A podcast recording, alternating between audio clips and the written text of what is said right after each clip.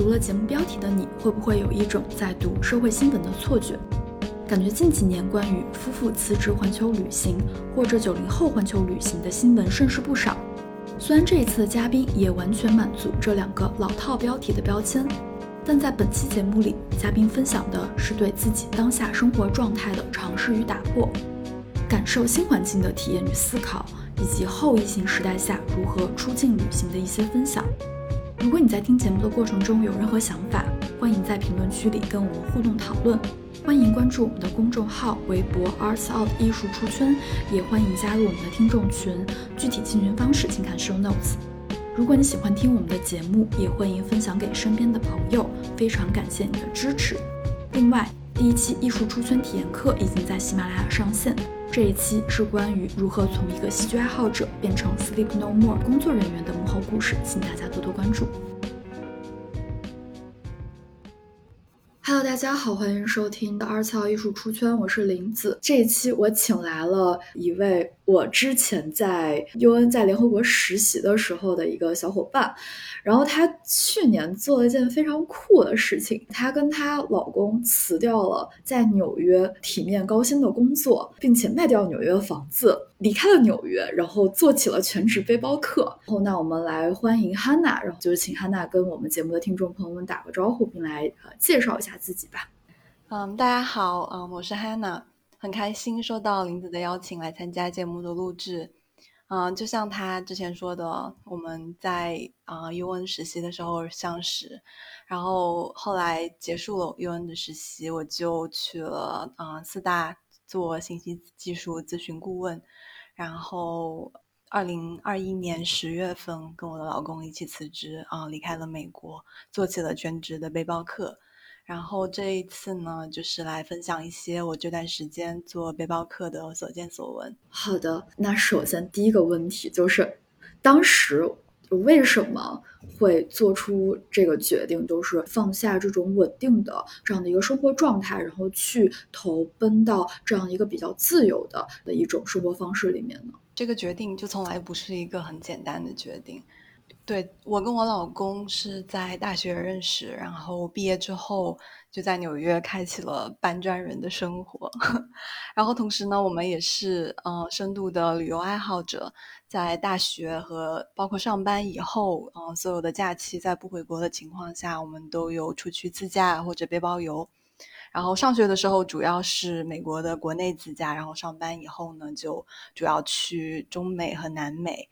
嗯，其实两个人的共识呢，就是啊，在美国上班只想积累经验，然后体验生活，其实并不会就是永远的留在美国。然后至于时间的长短呢，就看啊机会和具体的情况。所以在这个大前提下，我们一八年结婚啊之后，我们就开始有打算辞职去旅行，至少一年这样子。然后开拓一下其他大洲的版图，但是没想到准备了一年以后呢，一九年就碰到了疫情，然后整个计划就被耽误了。啊，紧接着就跟所有人一样，就在家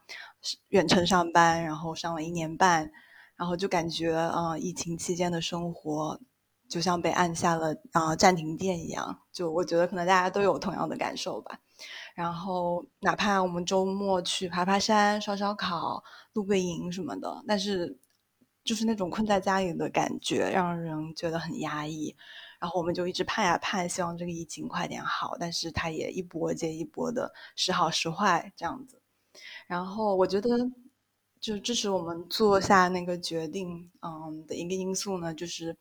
嗯，在我们。疫情的过程中，我们有认识一些户外爬山的朋友们，也接触到一些不同年龄层、然后不同背景的朋友，然后大概能看到他们是怎样的生活。然后我们就在讨论，就是如果我们一直留在美国，可能以后也会变成他们的那样子，就是有狗狗啊，有孩子啊，然后一个大 house 啊之类的。然后仔细的，我跟我老公仔细的讨论一下，就觉得那样的生活啊，并不是我们所憧憬的。所以呢，我们之前的计划就又被搬出来。然后这一次呢，我们就比较坚定，就是说，如果现在不走，以后可能就越来越难走了，可能就走不了了。嗯，所以呢，就是在辞职之前，我们就啊远程上班嘛，然后就在把美美国没有探索的夏威夷还有阿拉斯加走完，然后走完之后呢，我们就辞职啊，就去了南美，是这样一个情况。嗯，然后身边也有很多朋友在犹豫，就是到底是要留在美国还是想要回中国。啊，我想说，就是每个人情况都不一样，也没有什么标准答案。这真的是一个很困难的 一个选择吧，就是没有对啊，没有模板可以参考，可以照搬。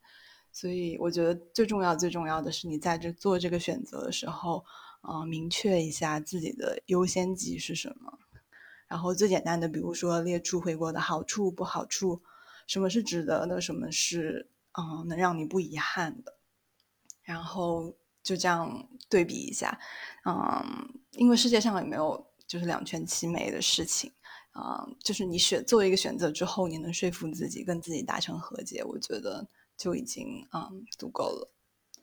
然后嗯，对于我们两个人来说的话，美国生活的条件是比较优质的，然后人际交往也很单纯。但是，嗯，我们的感觉就是日子没有太多的盼头，而且我们比较担心下一代要经历啊第二代移民的痛苦，所以，嗯，而且我们回国的话是更希望离父母近一点，然后生活多一些烟火气，我们也能多一些文化的归属感。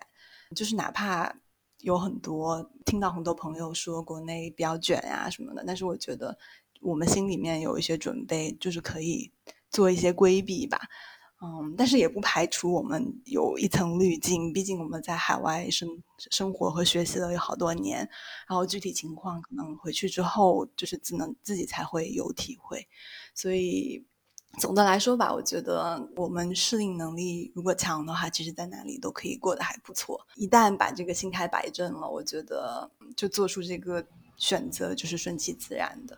嗯，我觉得汉娜刚刚最后几句话说的特别好，就是只要我们的适应能力足够强，在哪里都可以生活比较好。还有就是心态的调整非常重要。那我们下一个话题就是想来聊一聊。现在作为背包客是什么样的一种感受？还有就是，因为毕竟你们开始旅行的时候还是属于一个疫情期间，那在疫疫情期间旅行是怎么样的一种感受呢？首先，我想就是在我谈自己的感受之前，我想跟大家讲的是，我当然也不支持大家就是一拍脑袋就辞职去环游世界什么的，就是。如果要出去当背包客的话，真的需要一个很周密的计划，比如说要准备一定的资金啊，要考虑签证呀，考虑你的时间啊，怎样的旅行方式啊，以及就是旅行结束后的生活。所以说，嗯，真的是需要一个时间啊去准备这样子。对，然后关于在疫情中的旅行，嗯，就很多人。比较关心的，比如说是话费啊，就是一共花多少钱，怎么攒到这笔费用之类的。然后我想说，就出来花销的话，最大的就是吃住行。然后在疫情期间的话，还有啊新冠检测的费用。基本上大多数国家你入境都需要做，就是啊新冠检测、核酸检测。然后他们的价格也比较相差比较大，就比如说最贵的，像我听说在瑞士就要一百三十多美金，然后像我们去东非的话，啊，大部分国家是五十美金左右，但是便宜一点，像土耳其的话就十美金左右，所以你能看到这是十倍的差距。嗯，每个国家的政策不太一样，但是具体的话，但是大部分来说的话，就是你入境的时候需要做。嗯，就是入境前，比如说二十四小时、四十八小时或者七十六小时，你必须要有及时的核酸检测的结果，这样他才会让你入境这样子。然后接下来的话，如果从吃的方面来谈的话，像我们啊，每个国家每每个城市就挑几顿，就是去外面吃，然后剩下的时候还是啊，比如说自己买菜回来 Airbnb 做，这样的话就是可以省一些钱。然后住宿上的话，我们住过高级的星级酒店，也有住过青旅，嗯，然后因为之前工作嘛，信用卡有一些积分，啊，酒店的积分，还有航航空的里程，然后也有一些免费的酒店住宿券啊，然后就反正灵活的用运用嘛，在不同的国家，啊，就是用不同的方法来省钱，嗯，然后交通工具上呢。呃，机票呢，我们一般都是找一些廉价的航空公司，就是稍微便宜一点的机票。然后，因为我们时间也比较灵活，可以配合的机票价格来选择，就是我们出入境啊，出入每个国家的时间。嗯，然后，嗯，我想说的是，花费的话，其实真的是因人而异的，而且大家旅行的时间不一样，吃住的水准也不一样。嗯，然后每次小伙伴就是微信啊，你们环游世界要花多少钱啊？就是我每次都会噎住，不知道要怎么回答。其实我们每次就是我每天都有记都有记录，就是花费了多少钱，然后做一个整理这样子。然后现在暂时看来，其实每个月的花销会比在啊纽约每个月的生活费要低一些，可以有给大家有这么一个参考吧。然后至于说怎么。积攒这些费用呢，嗯，就是我们之前嗯在计划这个行程的时候，可能有两三年的时间，我们就反正每啊每个月都把一部分工资放在这个旅行的账户里，然后其实主要就是靠积蓄和投资理财。然后至于说如何准备签证的话，我们在制定旅行计划的时候，主要是考虑我们想去的，然后可以去的。然后去得起的，主要是考虑这三个要素的国家或者是城市。然后，嗯，因为我们最终的目的是想回到中国嘛，所以我们大概的策略就是从美洲开始，然后往亚洲走。根据旅行地的治安、天气、花费或或者是路线是否顺畅，然后选出合适的地点。主要选的也是一些免签、电子签或者落地签的地方。最主要的是还。它不需要隔离，这些条件是对于我我们来说比较重要的。然后你有了美国签证，就可以去到几乎拉美的国家，然后部分欧洲的国家也可以免签。然后如果你有多次的申根签证的话，就可以去欧洲的大部分国家，除了英国、爱尔兰，嗯，和俄罗斯这样子。所以签证对我们来说就是也不是太大的问题。然后在疫情中。就我们有一些小小的体验吧。首先，像之前说过，嗯，基本入境很多国家都要做那个新冠检测。然后，嗯，因为大部分国家现在都开放了，感觉可能下半年起越来越多的国家都会免除核酸。所以说，如果之后想要出去旅行的小伙伴们，可能就比较方便一点。然后，像我们。嗯，去旅游前呢，就是去一个新的国家前，我们都会关注，呃，网站他们国家网站发表的，呃，就是隔离政策呀，然后看有没有疫情爆发呀。如果有疫情爆发的话，我们尽量就避开。嗯，然后至于家人们的话，嗯，就他们对我们疫情在外游走，肯定也会有一些顾虑吧。但是时间长了，然后他看到我们就是也能够应对自如，所以感觉他们也放下了 悬着的心。嗯，然后其他的一些感想的话，就是，嗯，疫情下，嗯，就是你在外面嗯出行的话，你在各个机场，然后你可以看到防护最严实的，通常都是华人，然后。各个国家呢，对疫情啊，对口罩的态度也，嗯，区别也很大。就比如说，我们去东非的时候，在嗯坦桑尼亚，然后完全完全感感受不到疫情的存在，就没有人没有一个人戴口罩。然后当地人的回答就是，嗯，他们还有更多其他的疾病，像什么 HIV 呀、黄热病啊等疾病的肆虐，然后。大家也不会为了一个小小的新冠而封城，然后阻止老百姓去赚钱养家。所以听到之后，你还是会觉得有一些震撼，就是你会觉得，嗯，好像确实自己，嗯，就是见识比较浅薄。然后，因为世界真的很复杂，很多问题不是就是没有同样的一个标准一个答案。然后，嗯，其他国家呢也有很严格的，比如说在阿联酋。如果你乘坐巴士不戴口罩，就会被罚款呀之类的。所以，嗯，但是总的来说，我们自己都是比较谨慎。啊，我总的来说，我们自己都是比较谨慎。然后，口罩啊，消毒液也不离身。这样子，嗯，对，然后怎么说呢？去一些景点啊，就是你，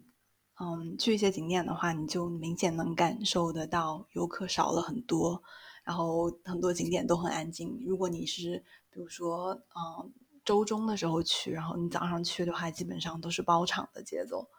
然后，嗯，很多一日团呀、几日团都会有一些促销，就是比疫情前，嗯，就划算很多。然后，嗯，你能明显的感受到疫情对旅游业的影响，就大部分地方都很萧条。然后每次看到我们，然后因为是中国面孔嘛，然后那些住店的那些旅店的老板呀，或者是导游们都会问：“你们中国开了吗？太久都没有看到中国游客了，好想你们。”还有一些感想的话，就是在这一路上。嗯，我们也有遇到许多有趣的人，就是尽管是疫情，但是其实也有很多人啊是在路上去做背包客或者去旅游的。然后我们有遇到过来自世界各地的朋友，然后有旅行博主啊，然后有潜水、登山的爱好者呀，然后有骑自行车、骑摩托车，然后周游世界的，嗯。很多一些夫夫妻啊之类的，然后你就会感觉到你不是一个人，就是在做这件事情，然后觉得还是会挺暖心的。然后，嗯，我们在机场也会遇到一些，就比如说准备出发去伊拉克打工的中国人啊，然后比如说在非洲遇到就是在那里基建了好几年，就是参加基建，然后好几年没有回国的那种中国包工头啊，然后。在伊朗住青旅的时候，你会看到一些就是从阿富汗过来打工的一些阿富汗人呀之类之类的，所以嗯，就是感觉疫情也不是大家偷懒的借口，就整个世界都是还是往前看的。你大概现在去了有多少个国家了？就是从去年十月份到现在，现在其实这才半年吧，半年时间，你大概现在去了几个国家？对，半年时间可能八九个国家。就是也不是特别多，因为，嗯，我们每个国家可能都会待两周、三周这样子，所以，嗯，对，就是想多在那里体验一下生活这样子。对，OK，那现在就是在这么八九个国家，这八九个国家分别是哪哪哪八九个国家呢？对，我们当时从美国走了之后呢，先是去到南美厄瓜多尔。然后到了北非，到了摩洛哥，然后去了东非，在东非去了坦桑尼亚、乌干达和肯尼亚，然后再之后去了伊朗，伊朗之后去了亚美尼亚，去了格鲁吉亚，然后去了阿联酋，然后我想一想，阿联酋之后就。去了埃及，然后现在来到了土耳其。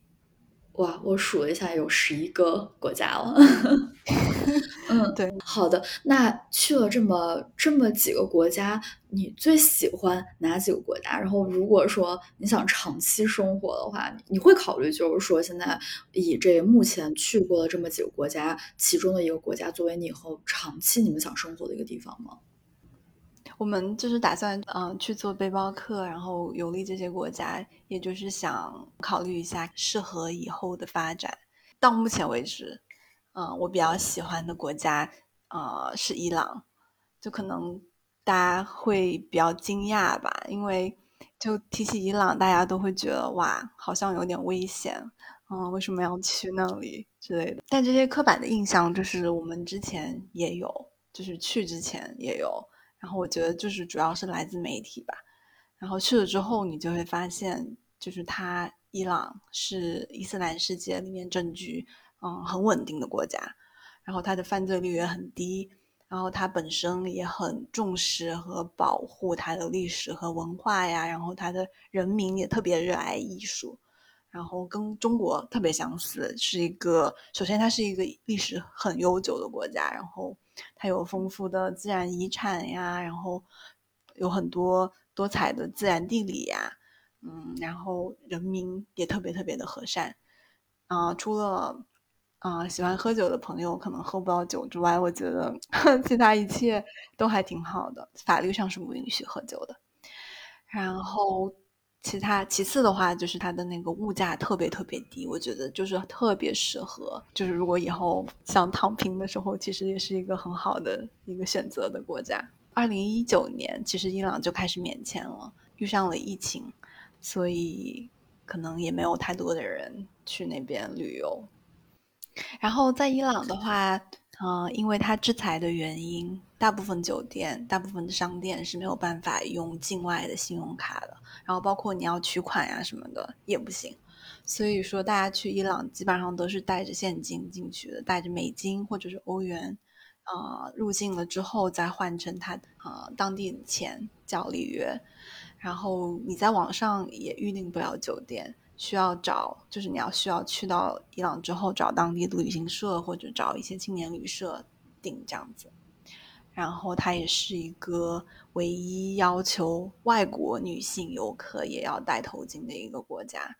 然后就是比较严格吧，嗯，他们对两性的关系会比较在意。然后比如你在大街上呀，就尽量就是情侣之间就是也要尽量保持距离呀，然后。跟你不认识的人，然后男女之间就见面就点头，保持距离寒暄一下就可以了。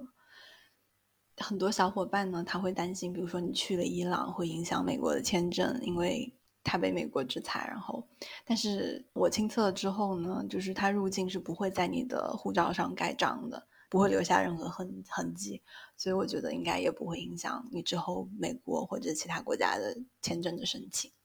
然后要安利伊朗的话，我觉得，啊，我想从就是吃住行，就是每个方面来讲一讲是什么样子的生活。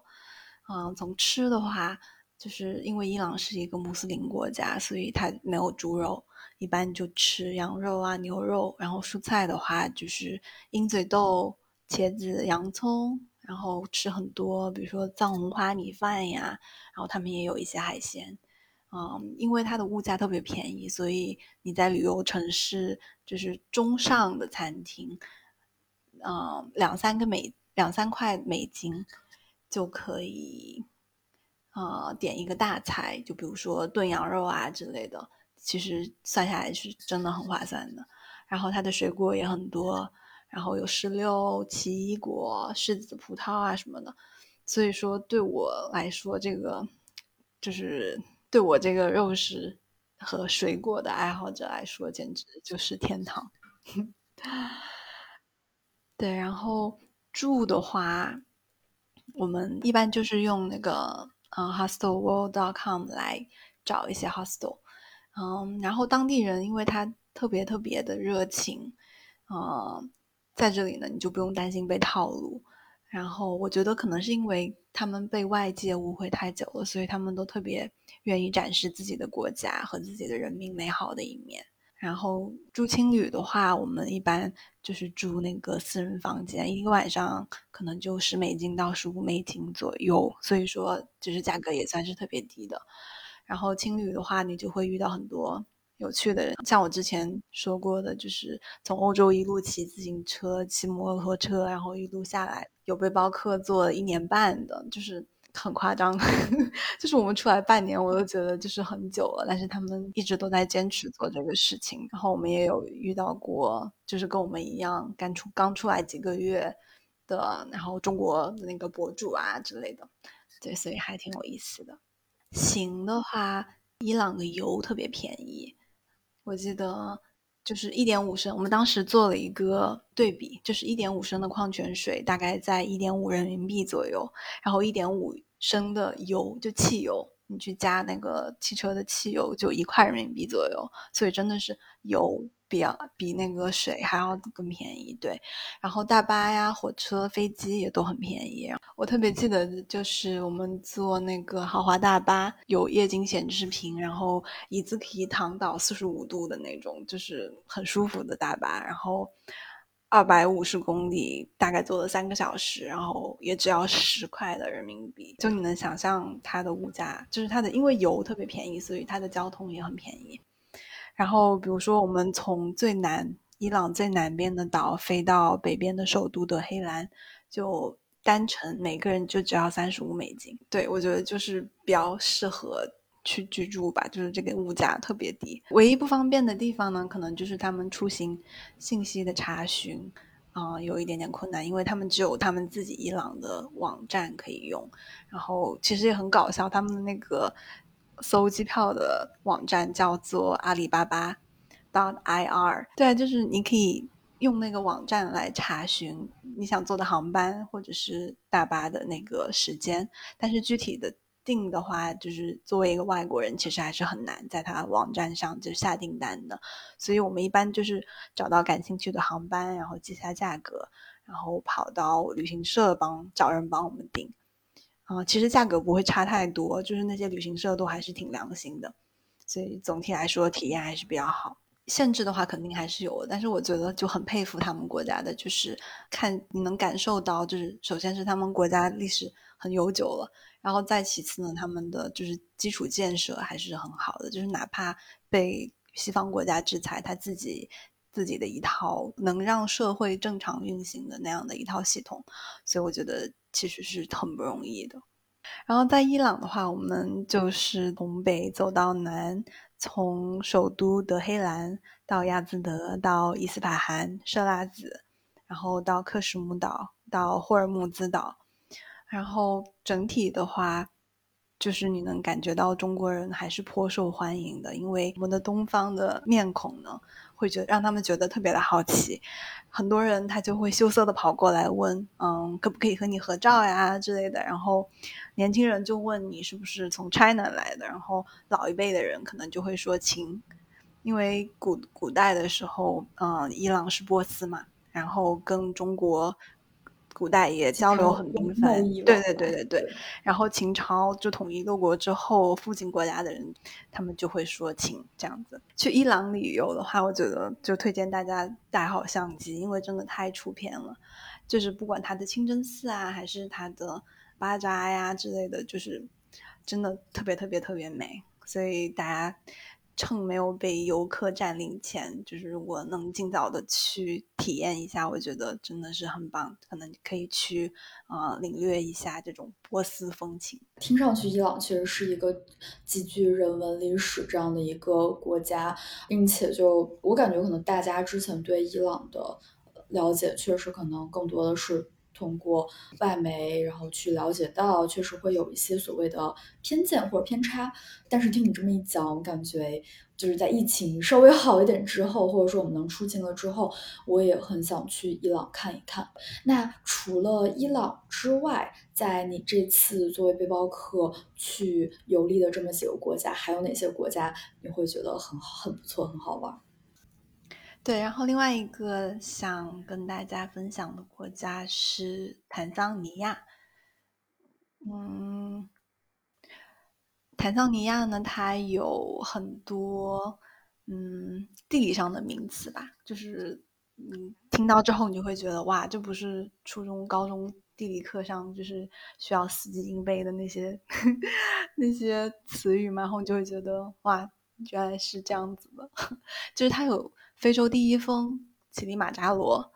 然后有非洲最大的野生动物保护区，叫嗯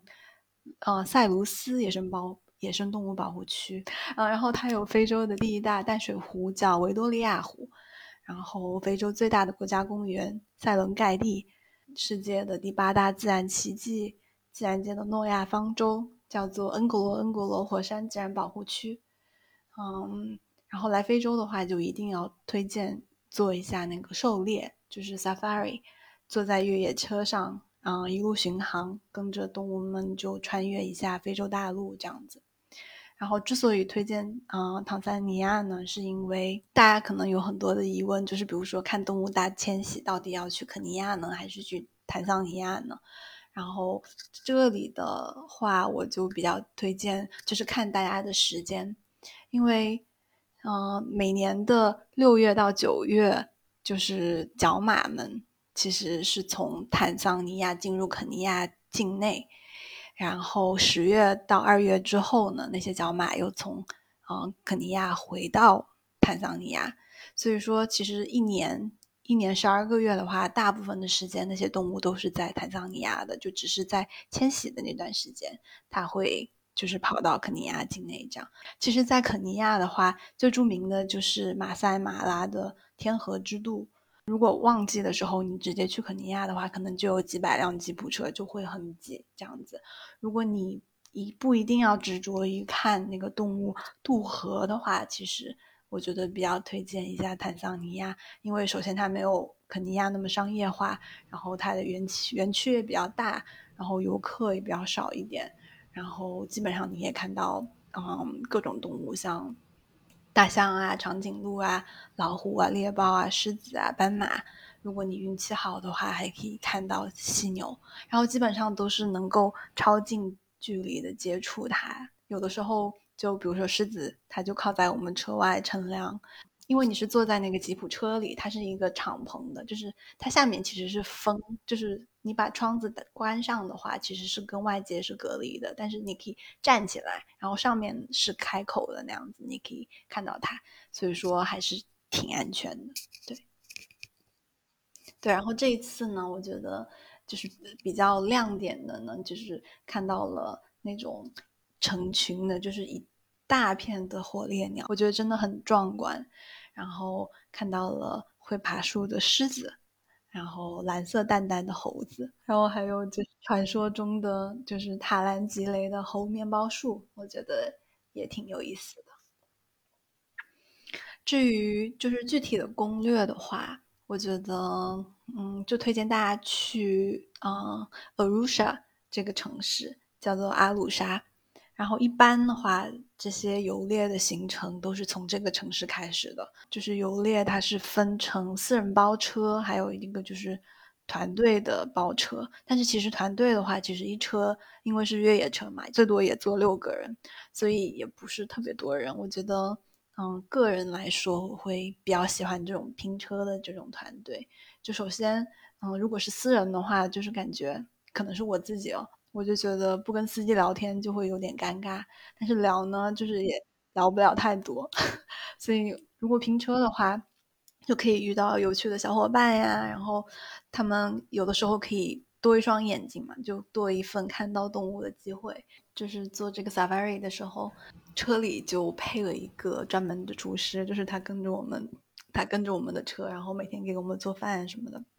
然后就能感觉到，就他们吃很多饼啊，然后我觉得可能就是跟印度菜比较相似，然后他们也比较喜欢，就是比较浓稠一点的那个汁。主食是叫做 ugali，就是一种用面粉，就是我自己是不是特别喜欢的那个味道，但是对，就是他们就喜欢吃那样子的。对，其实其实这样听上去的话，确实确实是跟印度菜会有一些类似的。对，然后我还有一点就是做那个 safari 的，嗯，一点点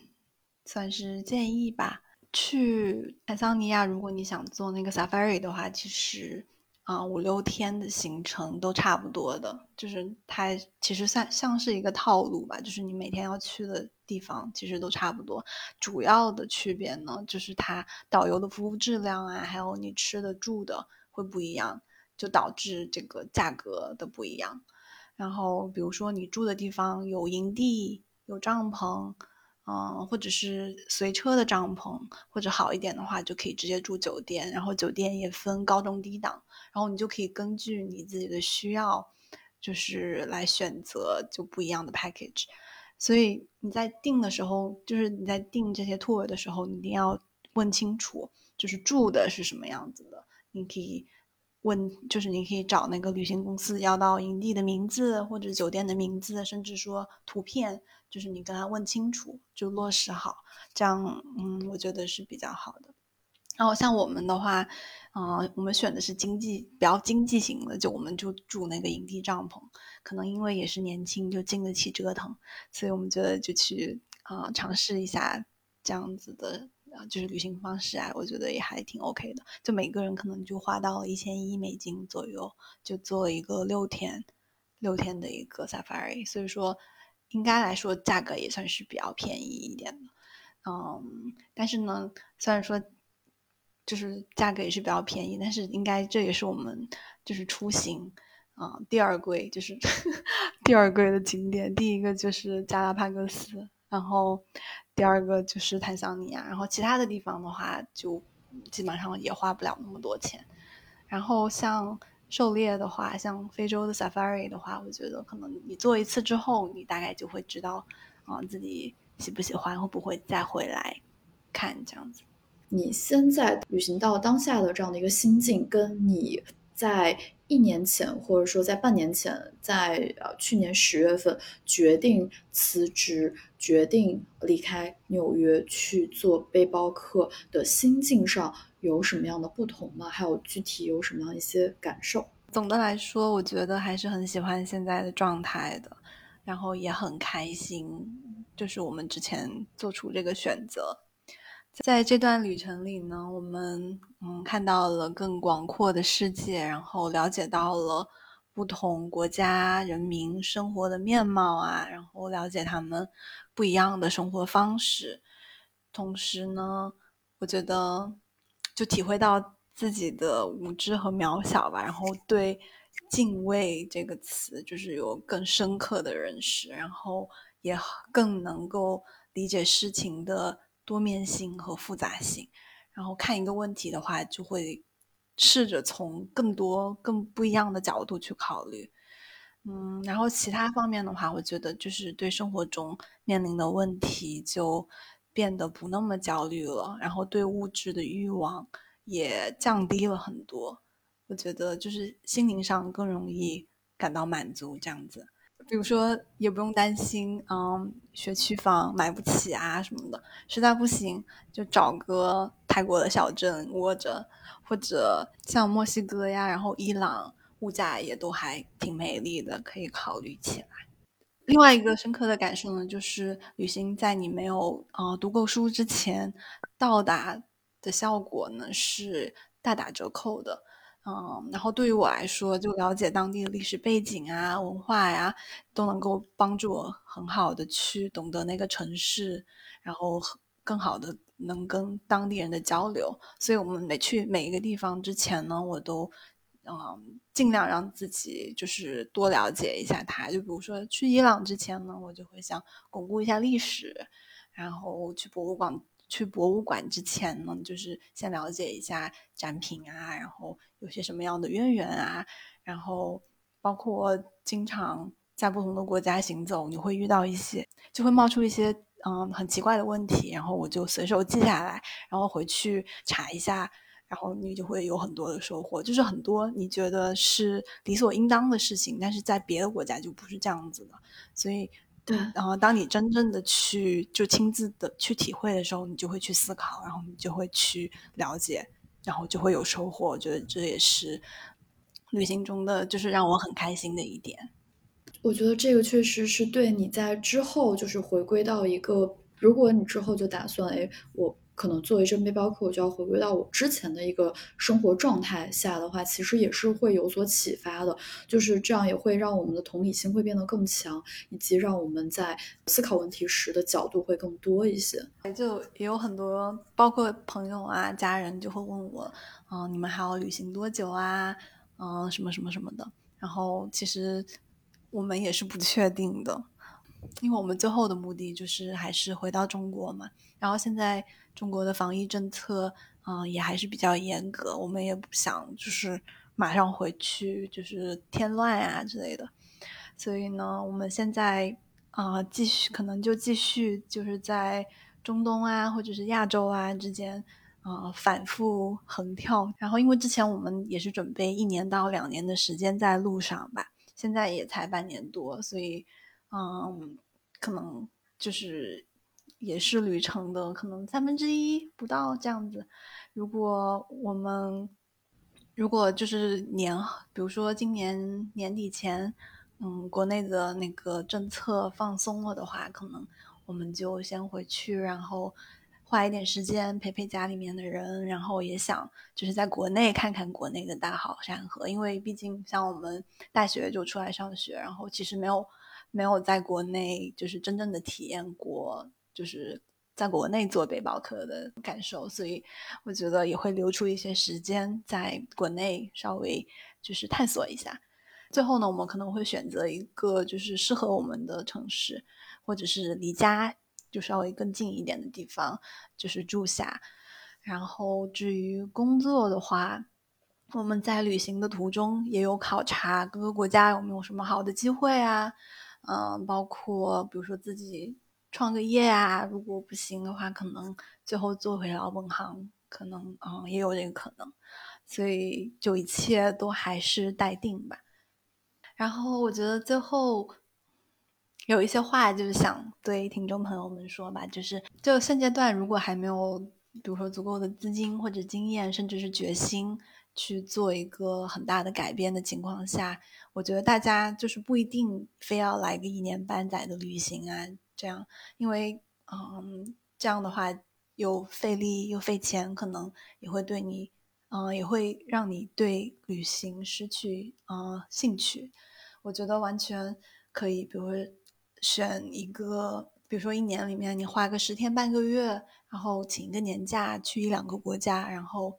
我觉得在这样的情况下，在一定的意义上满足一下自己的就是旅行或者是背包客的这个梦想，又不至于丢掉为以后真正意义上的呃环游世界准备的资金的工作。我觉得其实最重要的就是保持那一颗好奇心，嗯，和呃对生活的热爱吧。就是，呃，可以慢慢的尝试，因为就是环游世界这个事这个事情真的是一个嗯很很大的一个项目，并不是说你一年两年就可以做成。